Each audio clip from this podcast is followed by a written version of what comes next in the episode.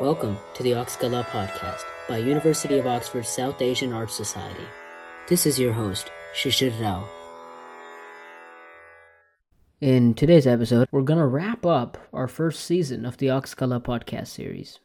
Now, over the season, we've discussed a myriad of concepts native to Indian classical music, both Hindustani as well as Carnatic, the South Indian form of music. Now, the purpose of this podcast series from its inception was to take an academic look at many subjects, themes, concepts, ideas taught in the Indian classical music environment, from guru to shishya. However, for me personally, and for many other students whom I've talked to, sometimes just learning about a concept isn't enough to really understand its purpose, the concept's place within the larger galaxy of Indian classical music concepts, and how they all are interconnected, and how they all connect to one another, and also perhaps connect to worlds outside the little bubble of Indian classical music, maybe to jazz, or maybe to hip-hop, or art in general. So the best way I've learned about many of these concepts, and really explored some of these concepts, is from first principles. Try and look at the thing, whatever the thing may be, in its bare bones format, in its incredible skeletal format, and incrementally build up the concept, the idea, until it starts to make sense in perspective, in relation to other concepts in art, Indian classical music specifically maybe, or just even in relation to human intuition. So in this Reflections episode, we're going to do something a little funny. We're going to look at the episodes that we've made, produced, and pushed out, but not in the order that they were produced and pushed out. So let's start with the episodes relevant to the discussions with Shri Raghavan Manianji, a Carnatic musician and guru. In those episodes specifically, we tore down the scaffolding and came down to first principles. We examined the elements of Indian classical music at large, and these elements tell us something about how Indian classical music exists, functions. So Raghavanji breaks down our music into three components.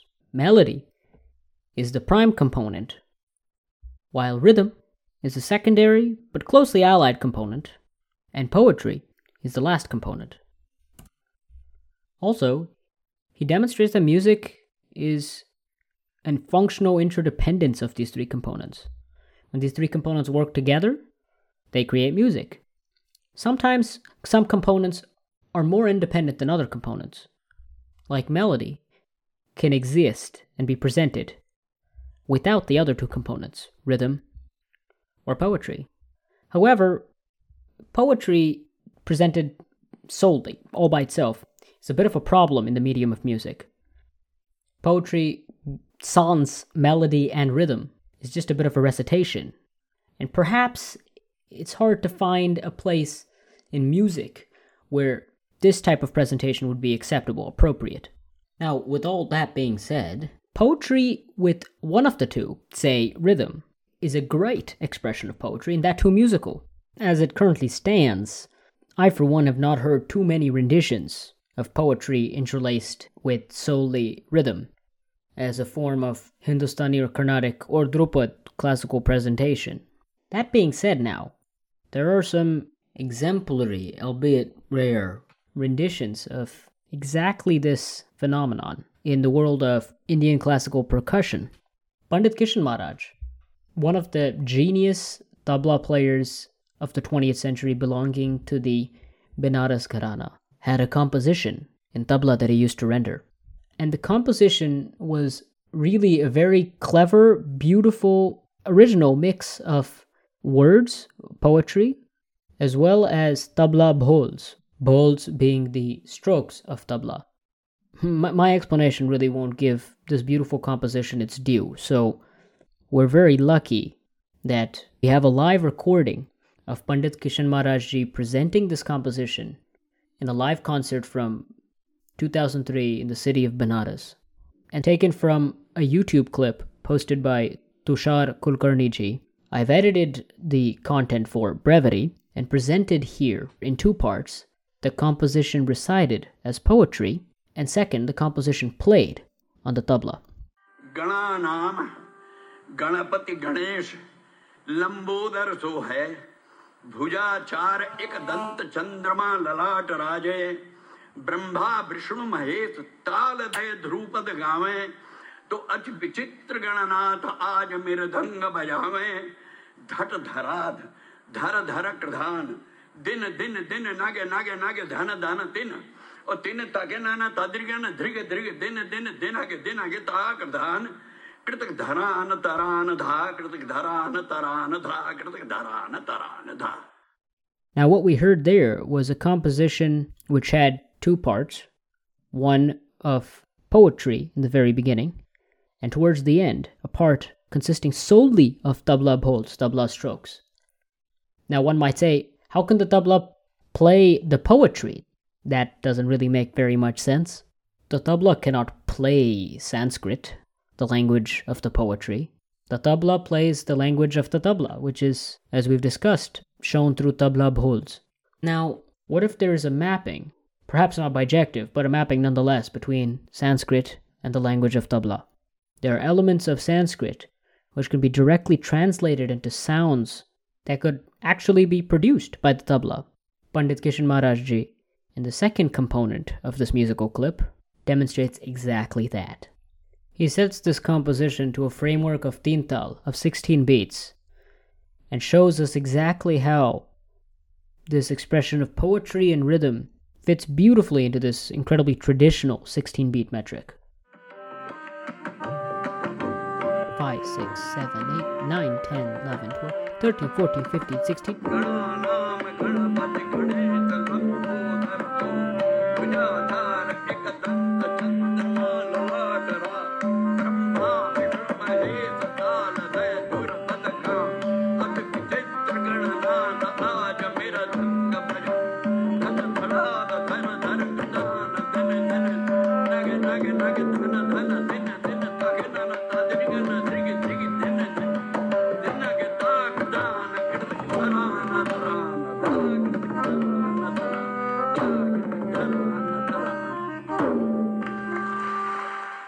With that, we see a little bit of elemental creativity involving two of the elements, rhythm as well as poetry, something that we seldom see in the world of Hindustani and Carnatic classical music at large. To conclude this discussion of poetry interlaced with rhythm, I'd like to say this is not an alien concept. It might be a little rare in Hindustani Carnatic vocal exposition. However, it's actually a well-known type of music around the world. It's the basis of hip-hop and rap. Hip-hop music capitalizes on the idea that spoken word, set to rhythm, is a beautiful, unique way of expressing emotion and expressing creativity in two axes. The axes of rhythm could be creative with how you set the words to the beat. And second, the axis of poetry itself. You can be creative with how you develop your poetry and develop your lyrics. You can look to the pantheon of past poets, past works, in multiple languages if you so please. And in this very special way, hip-hop has found its own identity, completely unique, at once similar to more traditional forms of musical exploration in rhythm and melody and poetry, but yet so distinct all on its own. Also, another reason why hip-hop is incredibly beautiful is because explorations in the field of hip-hop often are commentaries on today's problems, problems of the 21st century, as opposed to poetry remarking on the problems of the 19th, 18th, 17th century, and further back. Hip-hop is commentary on today. And as we've discussed with many guests on this podcast series, including Nachiketa Yakundiji, Raghavanji, as well as Arun Dravidji, we should be creating music that comments on today's problems. And so for all these reasons, Indian classical music at large can really be inspired from the trajectory, the growth, the story of hip-hop. Not only could we further explore the two dimensions of rhythm and poetry deeper and understand the interplay of these two elements better, but also we could use this mode of creation as a platform to talk about today's problems, something we truly need in the world of this incredibly traditional art. We absolutely need to preserve this art, but also we need to keep it contextualized to today and the problems that people face now, as opposed to problems that people faced 50, 100, 200 years ago. Another thing that Raghavanji did mention is music without poetry at all. And that's something that's really beautiful. And we already see loads of it. Specifically, we see it in instrumental Indian classical music, whether we take the sitar or sarod in Hindustani, or veena or violin perhaps in Carnatic. We see presentations of ragas without any component of poetry, without any component of lyric. To take it a step further, in Hindustani instrumental music, we have the creation of pieces set to rhythm called gat. Gat is specifically a melodic movement set to rhythm, and it's cyclical. That means that a composition starts at the first line, goes through what is known as the astai in Hindustani music, comes back to the first line, the mukra, goes to the antara, and then comes back to the first line again. Always ends with the first line. But this entire movement of astai and antara have no lyrics. They're just pieces of music set to sargam, set to notes. It's hard to find a home for this type of music in vocal renditions. Oftentimes, vocal renditions imply that there has to be a lyrical component. Not only do we discuss this in episodes with Raghavanji, we also discuss this later on with Pandit Arun Dravidji. Both maestros have their own take on the subject of music presented without lyric, without poetry. But the conclusion is very similar. The general gist of the matter is, why can't there be a music without lyrical content, without poetry? Why can't there be Hindustani or Carnatic renditions solely focusing on two of the elements, which is melody and rhythm? Perhaps this is a bit of a call to arms for musicians, Hindustani and Carnatic and Dhrupad musicians around the world, to develop music without the foundation of poetry, without the foundation of lyrics at its base. Now, this may seem quite an alien concept. However, we already see a little bit of it in various forms of classical music in India. Specifically, let's look at Dhrupad, as well as the Ragam Tanam Pallavi structure in Carnatic classical music, as we discuss in the episodes with Raghavanji, as well as Hindustani music presented in the style of Akskala Gharana. We see the concept of Nom Tom Alap, which is alap set to beat, set to rhythm, but using what some people say are nonsense syllables, like Tom, Na, Dhir, Dhar. The eminent poet Amir Khusro, of course, would have a different interpretation of these sounds. He firmly believes that these are sounds which are reductions of words found in ancient Indian languages, ancient Middle Eastern languages, including Farsi, Urdu, Hindi, and of course root languages such as Sanskrit, and the mixture, the combination of all of these. To take it properly full circle here, those sounds which I just presented actually could be found in renditions of tabla solos, as seen in the clip of Pandit Kishan Maharaj ji. But we slightly digress here. Wherever the root of these sounds may be, if they're indeed reductions of proper Middle Eastern and South Asian classical languages, or just words designed to resemble the sounds made on percussion instruments such as the tabla, pakhavaj, mridangam. The point of the matter is, this type of melodic creativity, perhaps set to beat, is a type of music which has less semantic content than musical creativity through actual words in Hindi, Braj, Sanskrit, Farsi, etc. Let's hear an example of this by Ustad Hussain Sayeeduddin Dagar, one of the greatest Dagar Bhani or Dagar style Dhrupad vocalists of the 20th century. This is a presentation of Nom Tom melodic improvisation in Rag Bhairav.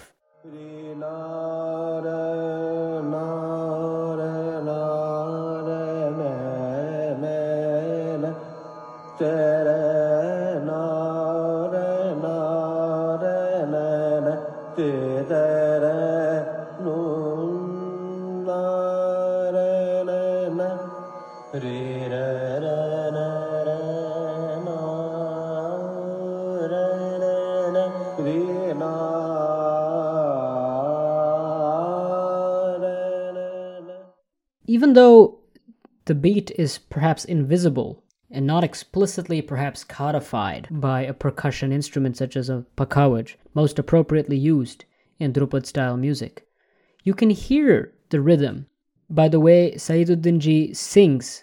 Just as a brief example, he uses re-na a lot, right? Re-re-re-na. And then he proceeds to use syllables such as te, de, to, de, re, re, no, no, and no. Re, re, na, ra, no, na, ra, no, na, ra, ra, no, ra, ra, ra, ra, no, ra. Frequently cutting up the syllables to fit an improvised rhythmic structure. It's all in the mind of Sayeeduddin ji, and he's just keeping an implicit laya. 1, 2, 1, 2, 1, 2. Ra ra ra noom ra ra ra da da ra noom da ra ra na. Something like that, right? Now, one may argue this is filled with semantic content, but we're not able to decipher it because we don't know the reduction. The reduction to the language that we do know, such as Braj or Sanskrit. While there may be variations of this which is styled to be semantic in value and presentation, this type of alap, known as nom-tom, is specifically not.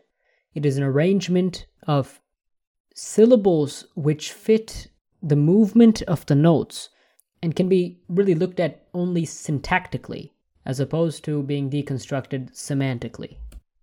There is a grammar here, and that's what I mean by syntax, right? There's a way that the syllables are put into order. For an absolute genius like Sayeeduddin ji, it's probably intuitionalized at this point, but the point is you don't end certain phrases on certain syllables, or certain vowel sounds, to be precise.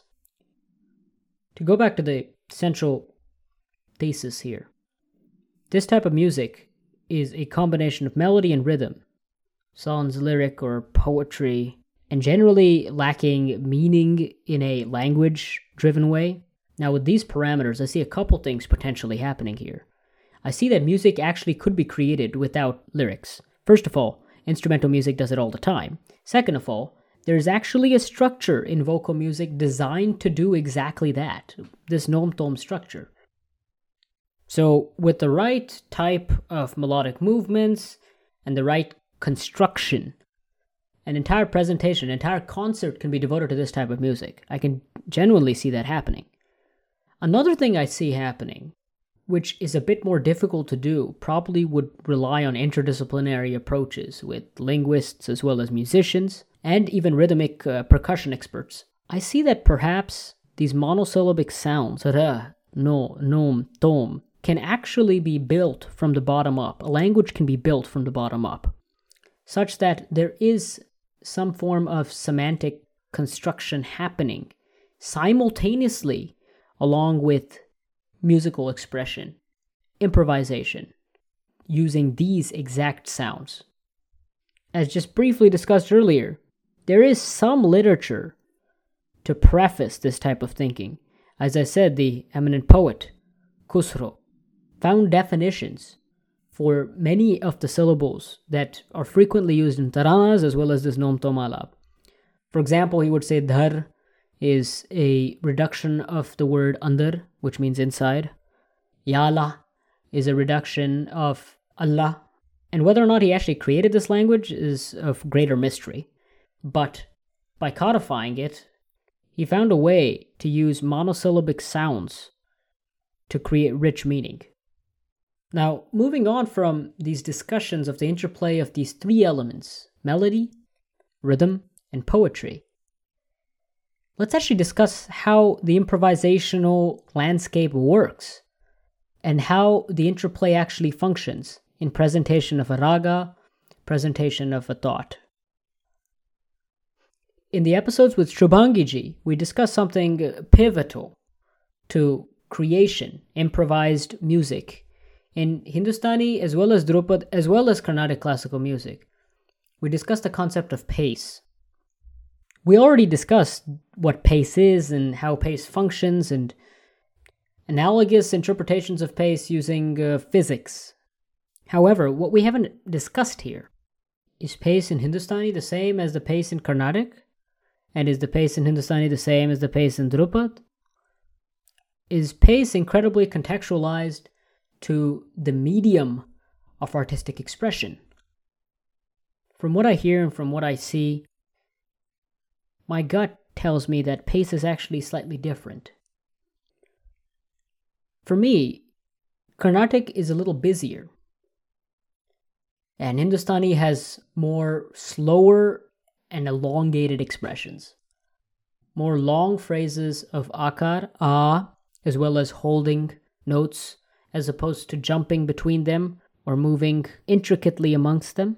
While Carnatic, on a very superficial level, is more that. It's a lot of movement.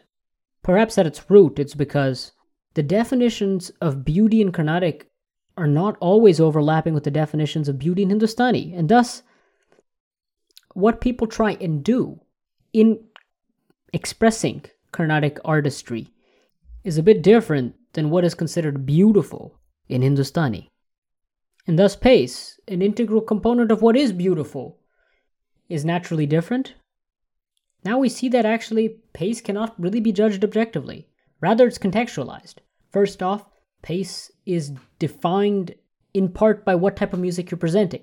In Hindustani, pace defined may really be quite different than the pace defined in the world of Carnatic, which really might be quite different than the pace defined in Dhrupad. Now those are quite structural biases that go into the definition of pace. But also, there are more personal or situational biases that go into the definition of pace. For this, let's look at most common stratifications of types of musicians. Let's just focus on Hindustani, to not get it too complicated here. And let's just split it up between Hindustani vocal and Hindustani instrumental. Now, the definition of pace in instrumental is slightly different than the definition of pace in vocal styles of Hindustani. Now, if I can cut up vocal into one more layer, into Gharana, the expectation is completely different in Agra Gharana than it is in Kirana, which is completely different than the expectations in Gwalior. So, the pace actually is defined in part by that as well. What is busy in Gwalior actually is very different than what is busy in Jaipur. In my perspective, just as an example, what is busy in Jaipur can even be considered quite patient in Gwalior. However, what is busy in Gwalior is really quite tumultuous and way too busy in the world of Jaipur. Just as an example. Now that's just looking at stratifications based on Gharana. Now let's stratify just within the realm of vocal musicians. Let's stratify by voice type. Soprano, tenor, bass, baritone. How we hear a baritone voice is completely different than how we hear a soprano voice, simply because they're baritone or soprano respectively. And thus, our conception of pace is automatically biased from this point on.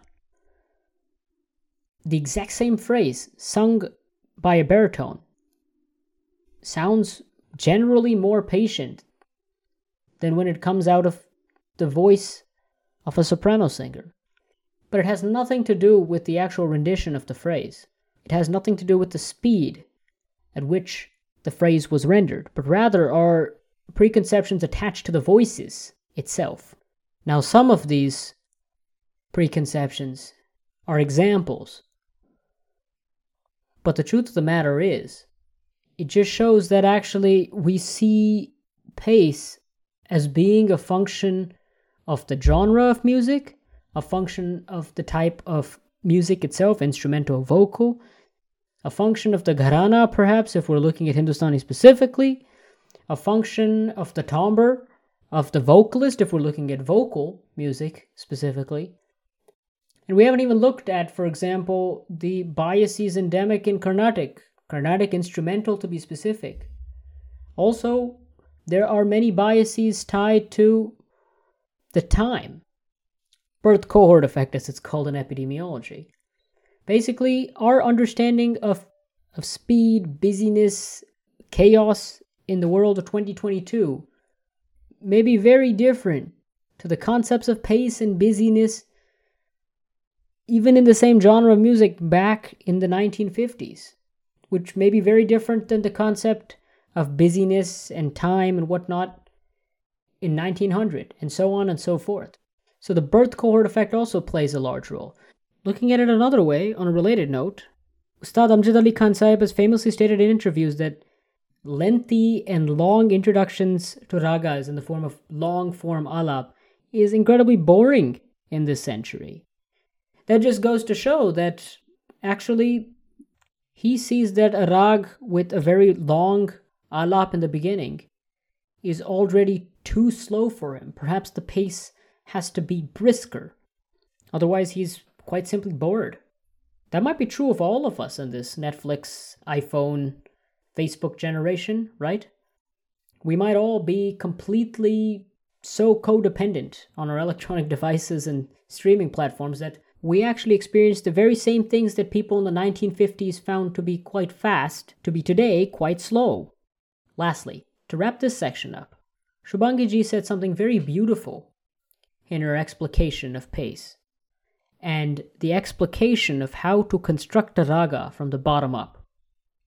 She said that presenting a raga, presenting a bada khayal and a long-form rag, perhaps more than 30-40 minutes, should be like telling a story. And the story should have characters, and the characters should interact.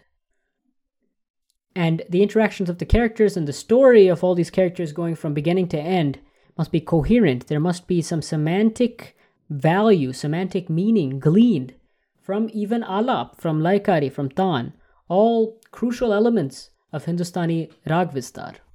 However, just going back to this concept of birth cohort effect, how we look at a story is completely different today than how people used to look at stories. Now let's look at more concrete examples of stories. Let's look at films. This might be a gut intuition here and frankly may really be hard to prove. But I feel that movies today are busier than they used to be back in the 90s or even further back in the 80s. And what do I mean by busy? Do I mean longer films or shorter films? No. I just mean, is the plot fast-moving, like a rom-com or a thriller or a heist film? Things are moving briskly, there's a lot of action. Maybe there's even the classic Paul Greengrass kind of handheld video camera effect where things are shot in documentary style, so it adds to the drama, the suspense, and the edge-of-the-seat action that we all came to see. Is there more of these types of films now than there were back in the day? Of course, is it confounded by actual technological advancements which allow these films to manifest in the first place? I'm not sure. And to be perfectly honest, there might not really be a quantitative, objective metric here, right? The real question here is, do people expect more shots or more cuts in the film to keep their attention, because a slower pace of storytelling would not keep their attention and ultimately bore the audiences? And is this true about storytelling in general? Whether the storytelling is through film or through khayal, regardless, our performances today have faster-paced storytelling at its heart to cater to the modern 21st century audience. Is that perhaps why Drupad is less popular today than it was maybe 40, 50 years ago? I'm not sure, but they all do beg the question, what is pace, and can pace change? Is pace subject to biases? Is pace subject to the time period we are in? Ultimately, are we starting to see that pace is actually more subjective? With that, we finish up on this elaboration of pace. Lastly, to finish this season's episode, we look at an example of the elements of Hindustani classical music in action, Kalyan. This is the very first two episodes that we produced for the Akskala podcast series. And in these two episodes, we looked at what is this enigmatic concept of Kalyan. Now, in the episodes with Nachiketa Yakundiji, as well as the reflection episode after, we did dissect Kalyan a bit more. But is Kalyan a case study of something larger, something more generalizable in the constructions of Hindustani classical music? Yes. I think Kalyan points to a trend, a pattern, a way of thinking, one of the natural fruits of the evolution of this beautiful form of music. The idea of raganga, the idea that There are many ragas in the universe of ragas, and perhaps one way to tie them together is with the thought system. But perhaps another way to look at ragas and their connections is through the raganga system. Ragangas are constructs, specifically phrases found in ragas. Not only is it found in one raga, but it's a common phrase found in many ragas. For example, a phrase might be endemic to Yaman, but might also be found in Yaman Kalyan, may also be found in Nand. And that same phrase may also be found, who knows, in Tilak Kamod. It's just a hypothetical example here. But the beauty of looking at ragas in this way is that now you can look at one raga as a composition of ragangas. Now when you compose ragangas together, you get a raga, basically by weaving 15 different phrases, for example, together. You get Ragnand. But if you weave 7 different other phrases, you get Rag Bhairav. Now, when you look at phrases as the building blocks of ragas, as opposed to structures of weaved notes, you now look at ragas completely differently. Within individual notes, there's really no heart, one can say, no feeling. I'm just singing sa or re or ga. But within a phrase, you get more emotions, a spirit attached to that phrase. Now when you take the phrase and you drop it in Nand, you get that feeling, those emotions expressed in that microcosm of Nand. At this point, one question just really jumps out at me here. Now this question may be one of those unanswerable questions, but it's probably good food for thought anyway. Now the phrase, common to both Tilak Kamod and Nand. Does the phrase in Nand exhibit exactly the same spirit as the same phrase put in Tilak Kamod? Very simple question. I'm not really sure, to be honest. But you do get some interesting nuggets out of this thought experiment. For one, you get the idea that these ragangas, these phrases, are transmissible. Yes, that's granted, they're found in many ragas. More importantly, the spirit may also be transmissible. And on top of it all, now you get an interesting recipe book. What is this recipe book? The recipe book has a finite number of ingredients, but you could put the ingredients together to form new recipes. Now, what are the ingredients? What are the recipes? The ingredients in these cases are the ragangas, these phrases. Now you have a recipe book to create new ragas. If you put the phrases together in beautiful ways, in ways that the spirit perhaps not only exist in the microcosm of the phrase itself, but maybe a larger spirit is preserved in the raga, which is a composition of many spirits, many of these ragangas, then you get a new novel raga. This novel raga being the recipe, of course, the final cooked product. The point here is, the ingredients are finite, perhaps, but the combinations could be endless. You could really be creating new ragas with a nice melange of spirits from different phrases, which haven't been put together in exactly the same way that you're thinking of. And if done correctly, you could get a very beautiful product. Now, why go about it this way? Instead of just putting notes together? Well, if you put random notes together, more often than not, you just might get cacophony, might get horrible dissonance. This dissonance is not conducive to proper music, one may say, of course. Now, in order to avoid the dissonance, you could go by this raganga route. You can use established phrases with established spirits to create something brand new and unheard. And in this way, Kalyan and our conversations with Shri Nachiketa Yakundiji tell us about something more interesting, more generalizable in the world of Hindustani classical music.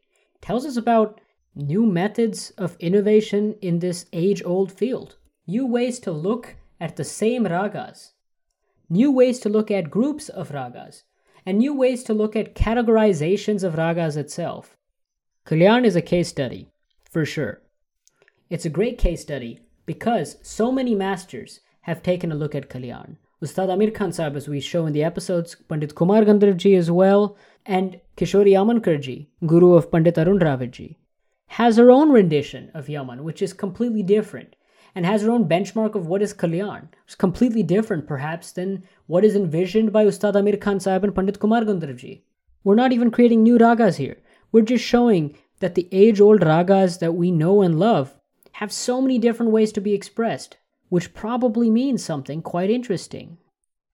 These phrases may have an established spirit, yes, but if you weave these phrases in a unique way, the macro picture is completely different than established routes of the same raga. For example, Ustad Amir Khan Sahib weaving the same phrases of Iraq Yaman yields a completely different Yaman than Pandit Kumar Gandharvji's, whose Yaman is completely different than Kishori Tai's. In this way, we build a new rag out of a very old established raga, new ways of looking at the same thing. So with that, we wrap up our discussion on Raganga. And that was the final topic for today's reflection episode, looking back at all the concepts that we touched upon in the first season of the Akskala podcast series. Now this first season really was a labor of love. We'd like to thank everyone that came together to get this first season running. There are way too many people who helped make this happen, but if I could dial it down to a couple groups here. First and foremost, it would be the gurus around the world supporting our endeavors here. We're so thankful that so many gurus were so truly generous with their time and were willing to contribute material and have discussions with us. So without the blessings and the guidance of our gurus, we couldn't be anywhere. So again, thank you so much. Also, we'd like to thank fellow artists, fellow musicians, fellow colleagues, fellow DPhil students, specifically Milad Nazarzadeh for helping us out with equipment, Ashika Ashaker for helping us out with the design of all our visuals and our logo and some of our promotional material, the leadership committee at the Oxford South Asian Art Society, and specifically, we couldn't have done it without Gargi Purandare helping us at the inception of this project with video editing in addition to logistics in order to get this podcast series off the ground. And last but definitely not least, we'd like to thank our listeners of the long-form podcast episodes as well as the people who watch the video material posted on YouTube. Thank you to all those who gave us both positive as well as critical feedback. We definitely need to learn from it and just get better. So, it's very much appreciated. And with that, we're going to be ending Season 1, and we look forward to coming back for Season 2. This is Akskala Podcast.